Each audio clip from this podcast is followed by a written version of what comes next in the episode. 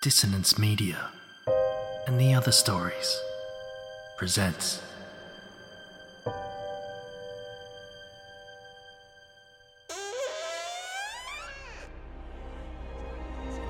Step into the abyss of After the Gloaming, a gothic fiction podcast that delves into the depths of human emotion, unyielding love, revenge, internal struggles, and restless souls await you in nine haunting episodes where dread, fear, and rare glimpses of eerie happiness linger. Dare to listen on your favourite podcatcher? After the Gloaming beckons. Search now, but beware. Innocence will be left behind.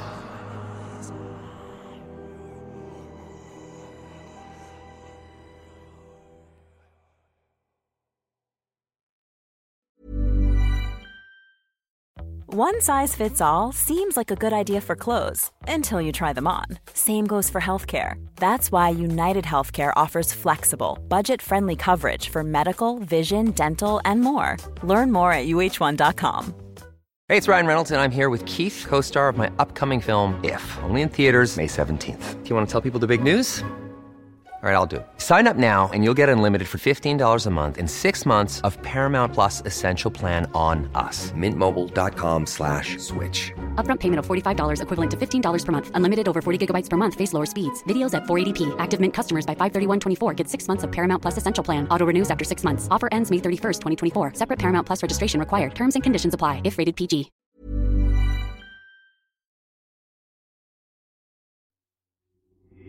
These aren't the stories your mother told you. No, these are the other stories.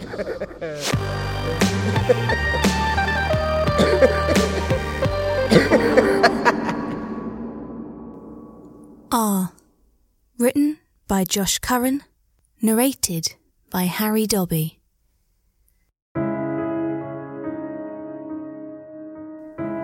We're safe.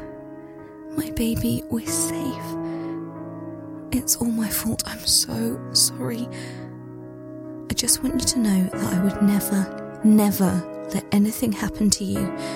That man, or, or whatever he is, I didn't think he was real. I, I thought I'd made him up. You see, your daddy and I love you very much. But when I was a little girl, I didn't have a daddy anymore, and and my mummy didn't love me very much at all. She used to drink a nasty drink and fight with other mummies. One day, she was playing one of her games and she told a bit of a fib. She told her friends that I could make fake money. She locked me in a room and told me I had to make lots of it and it had to look real or else she'd get angry. Is you sleepy? Is you sleepy? Let's put you in your crib.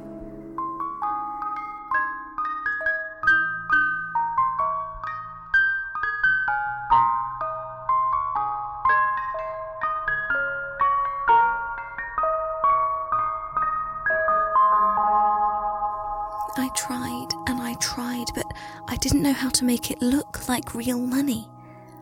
When it didn't work, I just cried because I didn't like it when my mum got angry. But then I saw a man in the corner of the room. This man had a smart shirt and a jacket on, ironed trousers, polished shoes, and a small black bow tie. He looked like a kind, friendly gentleman and spoke in a gentle tone. He noticed that I was sad and asked why, so I told him all about my mum and how she wanted me to make all this fake money. He said that he might be able to help, but I'd have to do something in return. I'd have to give him a drop of my blood. A teeny bit of my blood didn't sound like much, so I said yes. The man handed me a contract. Not that I really knew what a contract was at the time, and I signed it. A moment later, I looked around and saw stacks and stacks of counterfeit money. I thought it must have been magic. I was so excited. The man then handed me a pin and a vial. As I promised, I pricked my finger and bled a single drop into the vial. He said, Thank you, and in less than a second, he was gone.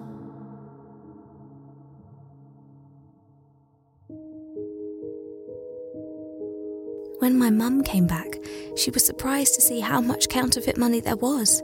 It was so accurate, she couldn't tell if it was real or fake, and neither could her friends. And they were all very happy. My mum gave me a big meal and even got me a new toy. Things were nice for a short while. But then the money ran out. And my mum locked me in that room again and told me to print more, twice as much as before. The man appeared again, and he said he would make twice as much counterfeit in exchange for two drops of my blood. I agreed, signed his contract, gave my blood, and he did his miracle again. My mum was ecstatic, and we soon moved into a bigger, nicer house. She also made some new friends friends who drove fancy cars and wore nice clothes. And those friends wanted her to make lots of counterfeit much more than before. So again, my mum locked me in a room. The man appeared, and when I told him how much fake money I needed, he shook his head. He said for that much he'd need more blood than I had in my body. I almost burst into tears, but then he said he might have a better idea. He could make it so I was never asked to make fake money again. I wouldn't be around my mummy's nasty friends. I would finally have a daddy who loved and cared for me. Well, that was everything I'd ever wanted, so I said yes straight away. As he took out a contract, the man said there was a price, but I wouldn't have to pay it for many years. I didn't care about the price, so without really reading it, I signed.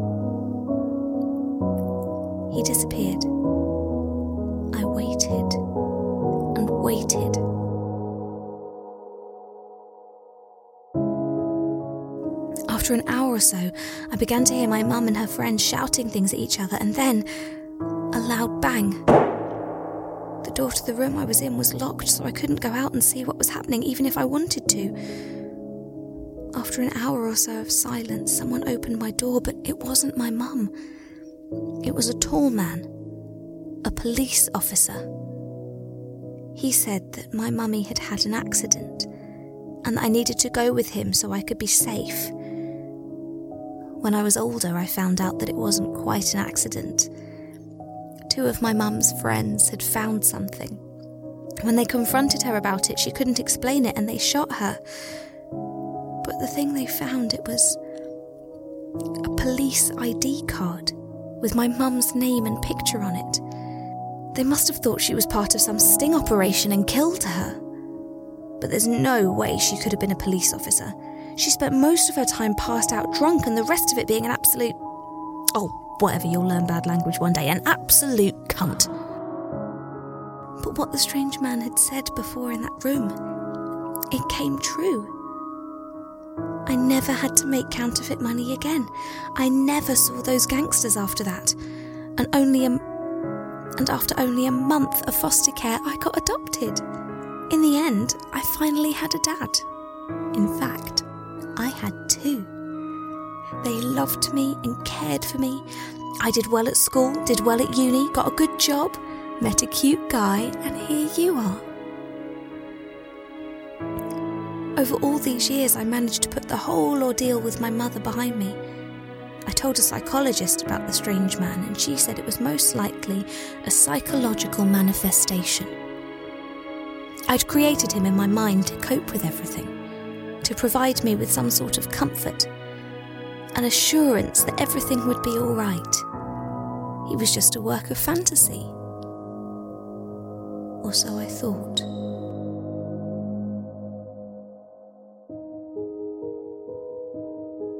Just last week, as I was taking you to nursery, I received a letter. Where is it? Here. Dear Mrs. Jade Hadfield, As detailed in the contract you signed, your payment must be delivered by the end of the week. I have included a copy of the contract for your convenience. I look forward to the completion of our contract. Yours sincerely, R. I thought maybe it was a joke. I hadn't told many people about the strange man, only the psychologist. I never even told your dad, or my dad's. So, I looked at the contract. It's a few pages long, but it's clear. In payment for him improving my childhood, I have to deliver him, my firstborn child. And there was my signature. Definitely mine. But I swear to you, if I had known, if I was old enough to understand, I would never have agreed with that. I would suffer anything to protect you. Anyway, I ignored it. There's no way that contract could be legally binding. No court would consider it legal. So, a day went by where I tried to put it out of my mind. And then, just as I put you in the car, I turned round and there he was. Wearing the exact same jacket, shirt, trousers, shoes, bow tie. The same as I remember. But that wasn't what frightened me. It was his face. It was identical to before. It's been 20 years and his face hasn't changed. He spoke in his same eerily friendly tone, saying he hoped his letter had found me well and wondering when I would make payment. I told him he would never have you, that I would die before I would let him take you. When I told him I'd call the police, he said that no law enforcement or British court could stop him, that his contract would be upheld by a much higher court, that he would be back in six days to fulfill the terms. He stepped behind a car and he was just gone. I don't know how, but he disappeared. Over the next few days, I saw him near the house, when I was at work, when I was out. I told the police, but he keeps dodging CCTV cameras and no one ever seems to see him. I don't think they believe me. Your dad certainly doesn't. But I found something. I went over the contract again, and there was a small section on what could void the contract. And it says If the principal contractee, myself, is able to correctly present the genuine legal name of the contractor to the contractor, then any obligations the principal contractee were previously liable for would become null and void. So, if I could say to him his real name, then I can save you. I don't know why he put something like that in the contract. Maybe it's something to do with his higher court. But I've got something to go on. On the letter and contract, he's only signed it R. But the letter itself was delivered through Royal Mail, meaning it must have been posted from somewhere. So I hired a PI, and he managed to track the letter from our house to a Royal Mail depot all the way back to a small office in West London. An office that was registered to one Wilhelm Rumpelstiltskin. I was worried it might be a coincidence at first, but my PI did some more digging, and apparently, Mr. Rumpelstiltskin published that office around 20 years ago on the exact same day that I signed that contract, so it must be him. If he tries to come for you again, I know his name and I can void his stupid contract. So we're safe. My baby, we're safe. I wish your father was here, it would make things much more bearable. No, he thinks I'm having some sort of psychotic episode. He tried to take you away, but I wouldn't let him. Honestly, I've had enough of men trying to take you away from me. I know that in a way he was just trying to protect you.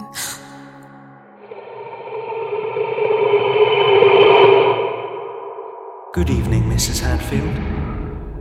You! How the fuck did you get in? That's of no concern to you. As you are likely aware, your time is up. Please hand over the child. You are not taking her, you fucker! There is no need for such language. There is a child present after all. As for myself taking her, you signed a fair and balanced contract. I gave you a life, and now you must give a life in return. Yeah, I've read your contract. It also says that I can keep my baby if I present you with your genuine legal name, Mr. Wilhelm Rumpelstiltskin. Ah, yes. I see you have discovered my nom de plume. Your. Oh, my pseudonym. Fictitious name. My apologies. I don't want to appear patronizing. I'm sure you knew what a nom de plume was. Your office was registered as. Ah, yes. My real name can be a bit of a pain to write, so I normally go with the Rumpelstiltskin. I didn't mislead you, did I? I, I, I don't care what your name is. I'm not letting you near her. Don't worry.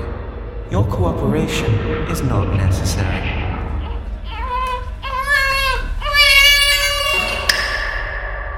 There. How did you. Give her back! Give her back! Really? You've seen me manufacture thousands in counterfeit currency in a second. It's really not too hard to transport an infant from a crib into my arms. You can't have her! Give her now! Our business is concluded. Goodbye. No! Please! No! G- give her back!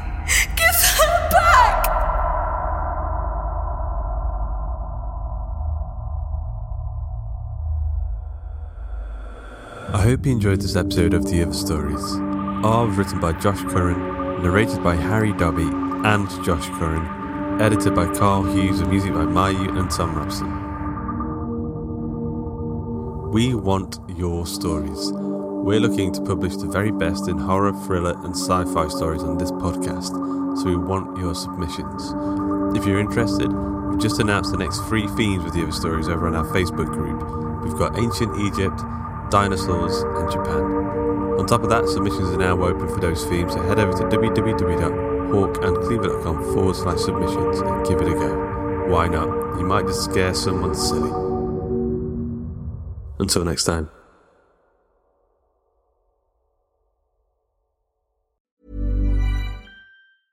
Even when we're on a budget, we still deserve nice things. Quince is a place to scoop up stunning high end goods for 50 to 80% less than similar brands. They have buttery soft cashmere sweaters starting at $50, luxurious Italian leather bags, and so much more. Plus, Quince only works with factories that use safe, ethical, and responsible manufacturing. Get the high-end goods you'll love without the high price tag with Quince. Go to quince.com/style for free shipping and 365-day returns.